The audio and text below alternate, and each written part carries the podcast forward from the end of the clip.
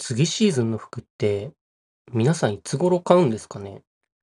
伊勢丹だったと思うんですけど、もう秋服の宣伝が始まってまして、まあ、あの、駅の地下道のところにある、あの、でかいポスターみたいな広告のところに、ま、女性のモデルの方が写ってるまあ、秋服、もコートとかなんですね。まあ、その、冬に着るようなすごいモコモコのコートってわけではないんですけど、ま、しっかりとしたコートと、もうなんかもう立ってる場所も落ち葉みたいなところで撮影された写真を使ってまして、もうなんか、ま、多分今まであったと思うんですけど、ま、見落としてたっていうのがあれですけど、もうだいぶ驚きまして、だってまだ8月入ったばっかだぞっていう感じが僕の中ではすごくて、最近地球温暖化じゃないですけど、もう30度超えるみたいな話が出てて、確か去年とかも11月入るか入らないかぐらいまでもうずっと暑かった記憶が、まあ、間違ってるかもしれないんですけど、僕の中にはあって、まあ、そんな僕からしたら、8月のもう夏も夏っていうこの時期から、なんかコートの広告を見せられただけでも熱くなって気がめいっちゃいまして、置いてあるってことはもう商品があるんですかね？その、広告が置いてあるなら、それを見て買いに来るお客さんがいるわけじゃないですか。そうなってくると、もうお店に商品が置いてあるなら、試着とかってどうするんですかね？それこそ、あ、でも、店の中は涼しいのかな？基本東京に住んでるんですけど、そういう高級なお店っていうかな、高級でもないのかな？っていうところにはなかなか行かなくてわかんないんですけど、コートの試着するだけでなんかもう、想像しただけでなんか熱中症になっちゃいそうなぐらい、なかなか熱い話だなと思って、すごい結構、ま、カルチャーショックですよね、もう陰キャすぎて。ああ、ほんとに、なかなか信じられない光景でした。まあ、もちろん自分はもうズボラと言ってるぐらいですから、まあ、そのシーズンが来てから買うどころか、もうそのシーズン半ば過ぎぐらいになって、やっとようやく、いやいや買うかって、それまではなんか、春とかに着てた、その秋服でしたらね、春とかに着てた、その、ちょっと長袖のやつとかをだましだまし着て、まあ、やっと秋本番が来たぞ、いや、ちょっと過ぎたかなぐらいで買い始めて、もうすぐ冬に突入して、もうなんだろう、シーズンの半分ぐらい結局その服を着れないからすごい無駄になってるみたいな。その服とかもあまり興味がなくてですね、そんな高い服を買うわけでもないので、だいたいそのワンシーズンワンシーズンでもう使い切りというか、もう使わなくなって捨てちゃうっていうのがよくよくあることなんで、まあ、あんまりその部屋が汚いんですけど、これ以上汚さないようにってことで物を置かないようにしてるので、なるべく、まあ、ペットボトルとかはすごい量あるんですけど、なので、まあ、その服とかもなるべく、まあ、良くないと思うんですけど、捨てられるものは捨てるっていう風にしてまして、うん、そうなってくると、もうなんか半分ぐらい無駄にしてる感じもするんですけど、もう秋の半分しか着ないんで、まあ、だいぶもったいないことしてるなとは思いつつ、めんどくさがり屋でなかなかあの、買いに行けないっていうね。そもそも陰キャにとって服を買うっていうのはめちゃめちゃハードルが高いような気がするんですよね。もちろんその、なんていうんですかね、ユニクロとか GU とかだと、ま、買えるんですけど、それでもちょっと抵抗があるというか、なんか試着室に行くのがちょっと怖いというか、そのタイミングで、「あ、何着ですか？」みたいに聞かれるじゃないですか。それに対する返答というか、なんて答えればいいのかなっていうのがありまして、その話しかけられただけで、そういう話しかけられ方をしただけで、すごい萎縮しちゃう陰キャなんですよね。なので、もちろん、その、あんまり高い服を買いには行きませんし、まあ、なんかその、友人の付き添いとかで行ったことあるんですけど、まあ、なんていうんですかね、すごいちっちゃなお店で、まあ、なんか店長さんが自分のお気に入りの服を自分で選んだみたいな、セレクトショップっていうんですか、ちょっと違ったら恥ずかしいんですけど、そういうお店とかだと、もう絶対話しかけられるじゃないですか。これとかどうですか？とか、あ、それめっちゃいいんですよみたいな感じで、もうそういうのが辛くて辛くて、ユニクロとか GU とかですら、正直あの、ズボンの裾上げってあるじゃないですか。あれを全然したことがないぐらい、その「裾上げお願いします」って言えないぐらいとてつもない陰キャでして、あの、GU の、あの、まあ、それもちょっと恥ずかしいんですけど、まあ、そこは我慢できるんですけど、女性用のズボンのコーナーに行って、そこのがなんか丈が短いんですよね。やっぱ女性用だからか。なので、そこで、あの、自分の一番ぴったりなサイズ、な、67とかかな。67で、今は多分太ったんで70とかだと思うんですけど、を覚えておいて、毎回あの、アプリのメモ帳に入れてあるんで、それを開いて GU に行ったら見て、あのパンツを買うみたいなことになってて、もう大学時代からもうずっとそんな感じで来てるんで、もうかれこれ7、8年とかはずっともう GU のズボンしか履いてなくて、しかもそれがレディースっていう状況でなんか、やっぱ男物とは違って、なんか股下の空間が全然ないし、その前のポケットがあんまり物が入らなくて、すごいまあ不便っちゃ不便なんですけど、まあその、なんですかね、積み重なる継続する不便よりかも、もう一回の裾上げっていうことのストレスのがやばすぎて結局できなくて、常になんて言うんですかね、損し続けるというか、嫌な思いをし続けるっていう、もう超ネクラ陰キャみたいな性格してますね。もういつか治るんですかね。もうこの年になって裾上げとかいうシステムがなかなか分かってないっていう。なんか病院に入職して、やっぱ看護師だったんでユニフォームみたいのを作るんですけど、作るっていうかあれかレンタルするんですけど、やっぱサイズは人によって違いますし、その裾上げができるみたいな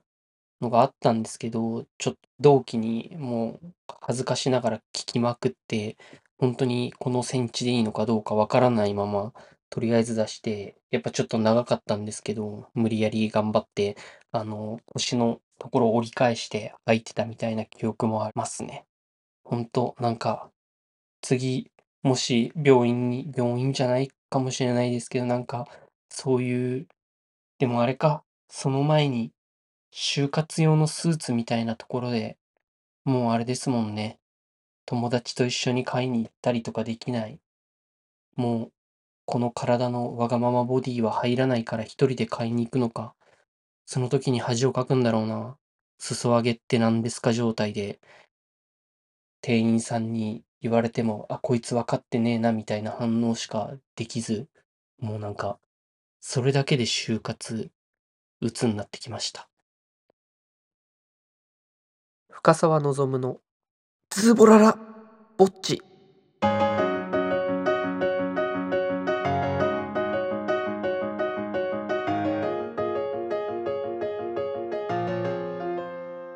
改めまして皆さんこんにちは。深沢望です。この番組はズボラ、ぼっち、陰キャ、無職の4拍子が揃ってしまった私が周回遅れの日々の生活について一人喋りでお伝えしていく番組です。行ってきました。恐竜科学博。前回のエンディングで行けたらいいなっていう風に話はしていたと思うんですけど無事ズボラを発揮せずに行けました。なんか僕が思ってたのとはちょっと展示方法が違くてカテゴリーに分かれて置かれてるっていうふうに思ってたんですけど、実際は、まあ、もしかしたら、こういうイベントに僕はあまり参加したことがないので、主流な方法なのかもしれないんですけど、物語に沿ったと言いますか、その、トリケラトプスの子供が群れからはぐれてしまって、迷子になりながらいろんな恐竜に出会って、まあ、無事群れに戻れるか戻れないかみたいな、その、一個のストーリーラインがあって、そこに一緒について回る形で展示物を見ていくっていう構成だったんですよね。なかなか斬新ですごい新鮮な気持ちでいろんな展示物を見ることができて、すごい面白いなっていうふうに思いました。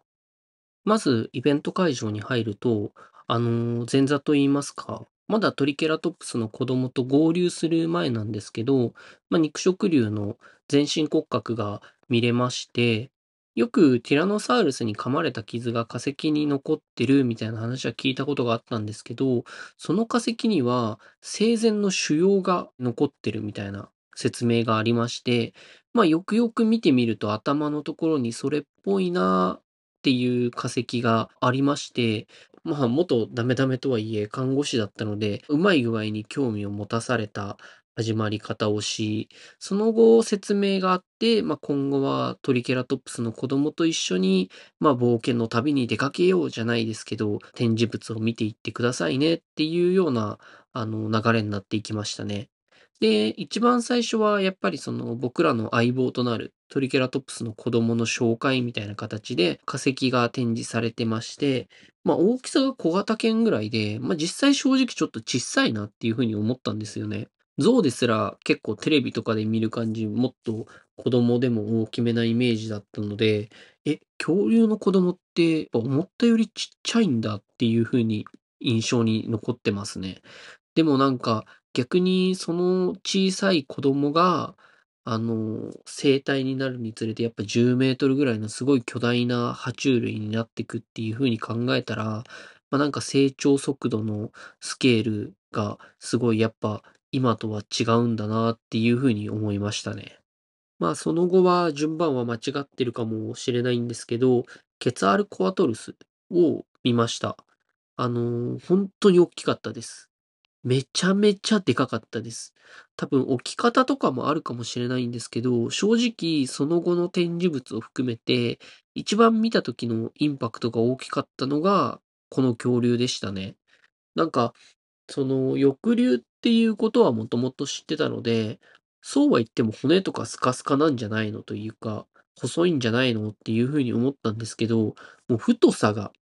もう本当にすごくて、大木ぐらいあるんじゃないかぐらいな太さの骨を持ってまして、もうくちばしとかも、もう僕の身長より全然長いなっていう感じがして、まあ、なんかこれに襲われたらやばいなっていうのと同時に、なんなら今ここで地震が起きて、このくちばしが上に落ちてきただけで、もう死んじゃうなってぐらいの、ま、あある種絶望感すら感じたすごいスケールの大きな、あの、インパクトのある化石でしたね。その次は細々というか、ま、細々っていうのは失礼か。まあ、なんですけど、その、おっきな、あの、展示物として、まあ、鎧竜、アンキロサウルスみたいな恐竜、まあ、実際アンキロサウルスとはまた別の種類だったんですけど、まあ、それの化石と、まあ、プレシオサウルスだったり、モササウルスだったりの化石を見ましたね。あの、個人的にすごい面白いなって思ったのが、まあ、陸上の恐竜の化石と海の中の、あの、恐竜の化石だと、なんか複雑さが違うと言いますか、まあ、なんかすごい入り組んだ形のすごい恐竜恐竜している化石だなって陸上のを見ると思ったんですけど、なんかプレシオサウルスとか、もう特に蛇の骨にヒレと、まあ、ちょっとおっきめのあばら骨つけましたみたいな形をしてて、まあ、なんかすごいシンプルで分かりやすいのと、あの、僕蛇飼ってるので、まあ、なんかちょっと親近感みたいのをすごい覚えましたね。で、あと、モササウルスとかもすごい迫力とてつもなくあったんですよ。骨見てるだけで怖いなっていう感じはしたんですけど、角を見るに、あ、そうは言っても、なんか、お相撲さんを一口で全部食べきるのは難しそうなぐらいな大きさだなっていう印象を持ったんですよね。ま、なんかその、ジュラシックワールドで、ちょっとネタバレになっちゃうんですけど、最後の最後におっきい恐竜をモササウルスが一口で食べちゃうじゃないですか。正直、あれは、まあ、フィクションだったんだなっていう風に思いました。ま、なかなか蛇のように顎とか外して食べるのかもしれないんですけど、ワニみたいな形してますし、手とか足とかもぎ取って食べることは可能だとは思うんですけど、まあ、なんか丸飲みであの大きさの恐竜を飲み込むのはきついかなっていう感じのサイズで、ま、なんというかその、そこまで空想上の生き物じゃないなみたいな感覚はすごい感じて、海の恐竜シリーズにはちょっとしたなんか親近感みたいのを感じましたね。そんなこんなでいろんな恐竜の化石を見て回ったんですけども、やっぱり最後はこの2匹だろうってことなのか、まあ、ティラノサウルスとトリケラトプスが同じ空間で展示されてましたね。他の展示物の時もすごい感じたんですけど、やっぱりレイアウトとかシチュエーションにこだわりがあるのかなっていうふうに思いました。ラプトルに追われる草食竜っていうなんか展示もあったんですけど、もうすごい動きが伝わってきて、なんて言うんですかね、トラックのカーブを曲がるとき、なんかちょっとやっぱり走ってると体が内側に傾くみたいな感覚あるじゃないですか。それがすごい表現されてて、草食竜の体がちょっと軸がずれて斜め向きになってたんですよね。それのおかげもあって、すごいなんか疾走感の溢れる展示になってたんですけど、やっぱりこの2匹の時もそうで、まあ、ティラノサウルスのいきり立って振り上げた天井にまで届きそうな尻尾の迫力だったり、まあ、トリケラトプスのとてつもない角が敵を見据えて微動だにしない様子だったりっていうのが、もうすごいこれからこの2匹の戦いが始まるんだなっていう予感がビンビンにするこだわりのある動きの感じる展示になってましたね。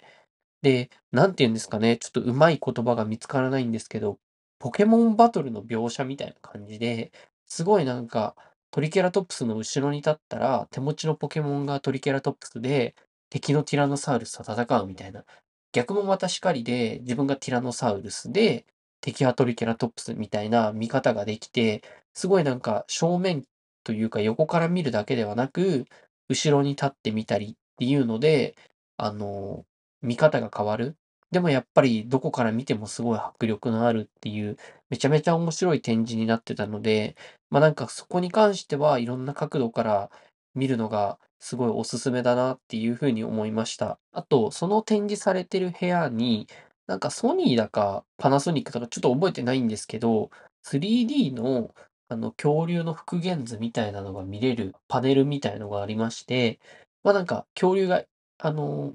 くるくる回ってるんですよ、1回転。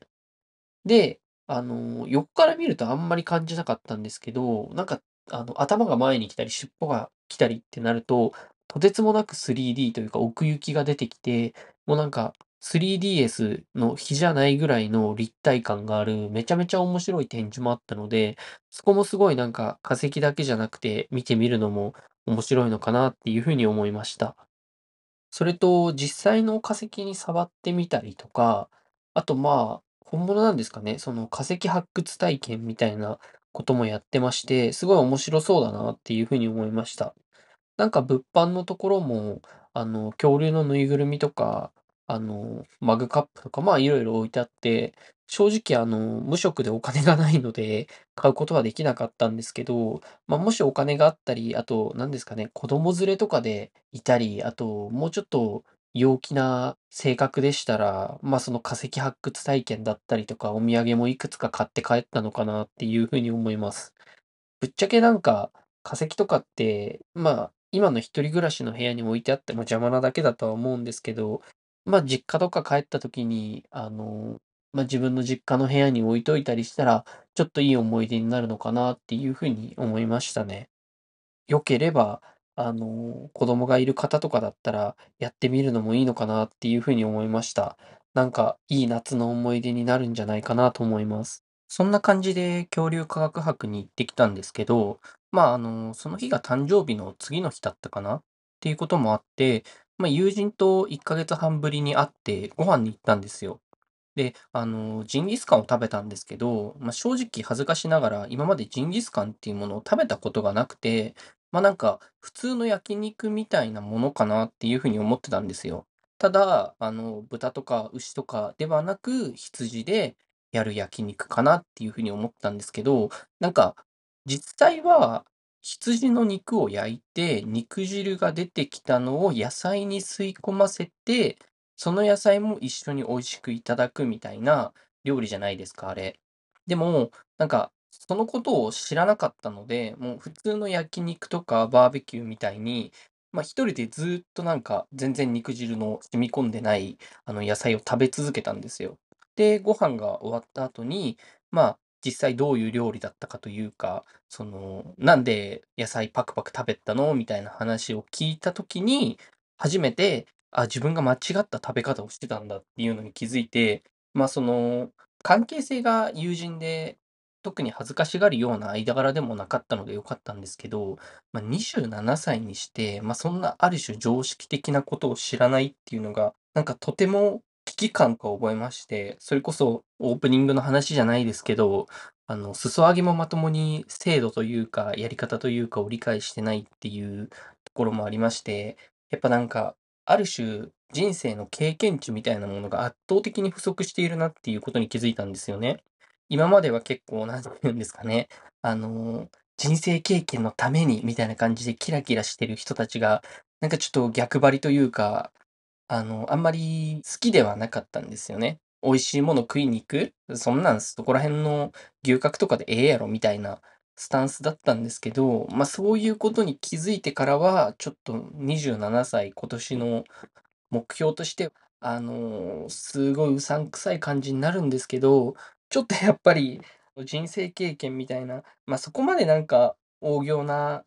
なんて言うんですかね、今更大学生みたいにあの海外旅行してみたみたいなのはしてなくてもいいとは思うんですけど、まあちょっとなんか特徴のあるというか、あの有名だけど食べたことのない食べ物を食べてみたりとか、あの裾上げもしっかりできるようになったりとかしていければいいのかなっていうふうにちょっと思いましたね。まあ、の、なんて言うんですかね、この年になると結構周りの人たちも結婚とかしていって、でな、青山のなんたらっていうプロポーズができるレストランみたいな有名なところがあるらしくて、そういうところとか、あとホテルのレストランとかって基本ドレスコードみたいなのあるじゃないですか。もう聞いたことはあるんですけど、実際にそこに行ったことがないので、まあ僕にとってはもうおとぎの国なんですよ。本当にドレスコードなんて要求してくる店があるのかとか、どういう雰囲気で飯食うのかとか、どういうテーブルマナーが必要なのかみたいのって全く身につけてなくて、ちょっとなんかそういうのを身につけていかないとなっていうふうに思う一日でしたね。もうちょっとだけ誕生日でウキウキしてたんですけど、なんかスンってなりながら 家に帰って、ちょっと、あ、やっぱガキだな、俺って思う、この27歳の始まりでしたね。そんなダメダメな27歳の始まりだったんですけど、他にも、まあ、いくつかやらかしをしてまして、そのうちの一つが、このポッドキャストに関することなんですよね。今僕、Spotify の、あの、アプリを使って、ポッドキャストを投稿させていただいてるんですけども、まあ、いろんなプラットフォームに、あの、出すことができるんですよ。で、そのためには各プラットフォームは、例えば Google だったら Google さん、Apple だったら Apple さんとなんか設定みたいのをして投稿できるようになるんですけど、もうそのアップルのところでちょっとやらかしをしまして、もともと Apple ID を作って、それをなんだっけな、Apple Podcast Connect みたいな、なんかサービスと連携させる必要があるみたいで、で、連携させるときに表示名、アカウント名、なんかちょっとあんまよく覚えてないんですけど、そういうものがあるらしくて、それを設定するんですよね。で、それが Apple ID と別の名前にしてもいいみたいだったんで、まあ、あの、とりあえずこのポッドキャストも続くかどうかわかんないっていう状況なので、他の番組とかやる予定もないし、じゃあまあそのままストレートにズボララぼっちでいいかと思ってそれを打ち込んだんですよ。でもまさかまさかの誤字で、ズボラ、点、ラ、点、ぼっちっていうのが、まあ正しい表記、言い方なんかあれですけど、っていう表記なんですけど、間違えて、ズボラ、点、ラ、点、点、ぼっちみたいな感じで、もうスタートからして名前をミスってしまうという、もうあれですね、小学生の時に、モンハンの名前で、望むってローマ字で打ったんですけど、まあ、普通にスペルミスして望もになってしまったことを思い出すやらかしをしてしまいまして、まあ、あの、正直すぐ変えられると思ったんですよ。この情報化社会といいますか、もうネットでいろいろ管理されてデータで管理されている時代に、まさか表示名を変えられないなんてことないだろうなって思ってたんですけど、とりあえずそのサイトのヘルプとかを見ても載ってない。で、Apple に問い合わせしても、あの、なんか最初チャットで問い合わせるみたいのがあって、チャットで問い合わせたんですけど、結局、あの、その人だと難しいってことで担当の人につなぎます、電話出れますかってことで電話して、まあ、ちょっと恥ずかしいんですけど、その誤字した内容とかを言って、で、あと、すごいですよね。あの、サポートセンターから自分のスマホの画面共有みたいなことで、なんか矢印みたいのが画面上で動いたりして、いろいろ指示してもらいながらやったんですけど、結局変えられず、あの、もっと専門のっていうんですかね、ところに、とりあえずあの、問い合わせで送ってくださいってことで、まあ、その問い合わせ用の URL をいただいて、まあ、その、サポートの電話してる方と一緒に文面考えて、これだったら多分直してくれると思いますっていうので、送って、その修正依頼をかけたんですけど、結局直らないっていうことで、もう難しいですって、まさかまさか直らないなんてことはなかったと思ったんで、そんなことあるのってびっくりしながらも、まあ、でも、あの、Apple Podcast のところには、名前表示されないから気にしないでねみたいな感じの あの、メールが来てて、もうこれはしょうがないなって直せないし、他の人にもうバレないというか、あの、見られないのであれば、もうこの失敗はしっかり受け入れて、この名前を背負ってやっていくしかないのかなと思い、Apple Podcast だけ、もう自分の中ではズボララぼっちじゃなくてズボララぼっちみたいな、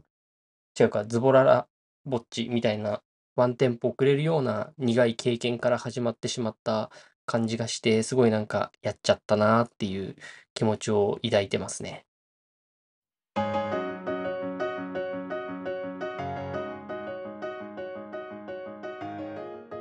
エンディングの時間です。恐竜科学博の話で、ラプトルに追われる草食竜っていうのと、プレシオサウルスっていう風に言ったと思うんですけど、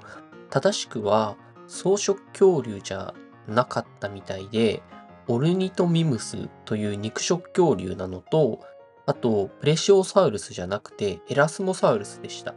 なんか、オルニトミムスに関しては、草食竜の可能性もあるみたいなんですけど、今のところ主流の学説なのが肉食みたいなので、一応訂正させていただきます。申し訳ないです。謝罪続きになってしまうんですけど、前回ノイズすごかったですよね。部屋が車道に面してるっていうこともあって、まあ、車通りの少ない時間帯に録音したんですけど、それでもやっぱり車や救急車の音が入ってたり、部屋のボロエアコンの今にも壊れそうな音が入ってたのに、編集中に気がつきまして、まあ、録音も iPhone でしてるぐらいいいデバイスもない上に、編集技術もないので申し訳ないなと思いつつも、ある種開き直ってしょうがないなと配信してしまいました。それでも一応あの後に反省して、少しでも聞きやすい音声にしようといろいろ調べてみたんですけど、なんか iPhone には通話中に声を分離っていう話してる時に声だけを拾って後ろの水の流してる音だったり、場合によっては聞きづらくはなるみたいなんですけど、ドライヤーの音までシャットアウトして音を届けるっていうすごい機能があるみたいで、なんとかそれを使えないかなっていうふうに工夫してみました。まあ工夫って言っても純正のボイスメモだとその機能が使えないみたいなんですけど、App Store にある非公式っていうんですかね、のアプリだと声を分離した音を録音できるみたいで、今回はそれを使って録音してます。ノイズとか軽減してくれたら嬉しいんですけど、まあ、まだ編集前なので、どんな感じかわからないので、ちょっと不安や期待が半々っていった感じなんですけど、正直、お金もなくてですね、この方法が無理だとちょっと現状対策が難しく、自分で言うのもあれなんですけど、配信タイトルもズボララぼっちですし、ズボラも個性だと思って懲りずに聞いてくださるとありがたいです。今回も次回予告ではないんですが、次の目標というか何をするか、まあ予定のようなものを話そうと思ったんですけど、思い浮かばなかったです。ここ1、2週間ぐらい恐竜尽くしで満腹になっちゃったと言いますか、あの、満腹の時って夜ご飯何食べたいかとか考えられないじゃないですか。そんな感じで、本当に何をしたいか思いつかなくて、いやなんか、海とか山とかお祭りとか、思い浮かびはするんですけど、ちょっと陰キャにはハードルが高いし、まあ、美術館とか博物館も考えたんですけど、また似たような感じになるし、正直感動したとか驚いたとか、くっそ薄っぺらい感想しか言えない、この能力のなさが結構辛くてですね。本当すごいですよね、ラジオのパーソナリティの方って。まあ、いろいろな語彙を使って感想も薄っぺらくならないし、ゲストとの掛け合いやお便りがあるっていうのはわかるんですけど、それでも一つの結構ちっさな話題とかをすごく面白く膨らませて何分も話をしてたりっていう、そういう姿に憧れてラジオしたいっって思ったし、今でもなりたいなって思ってラジオを聴くこともあるんですけど、全然そんな人になれる気配はなくて、ほんとに、ああって感じになりますね。まあ、そんなことを言っててもしょうがないっていうところもあるので、イベントがないと話もできないので、何かしら見つけてまた少しでも中身の詰まった生活について喋れたらなっていう風に思いますので、次回も聞いていただけるとありがたいです。それではまた。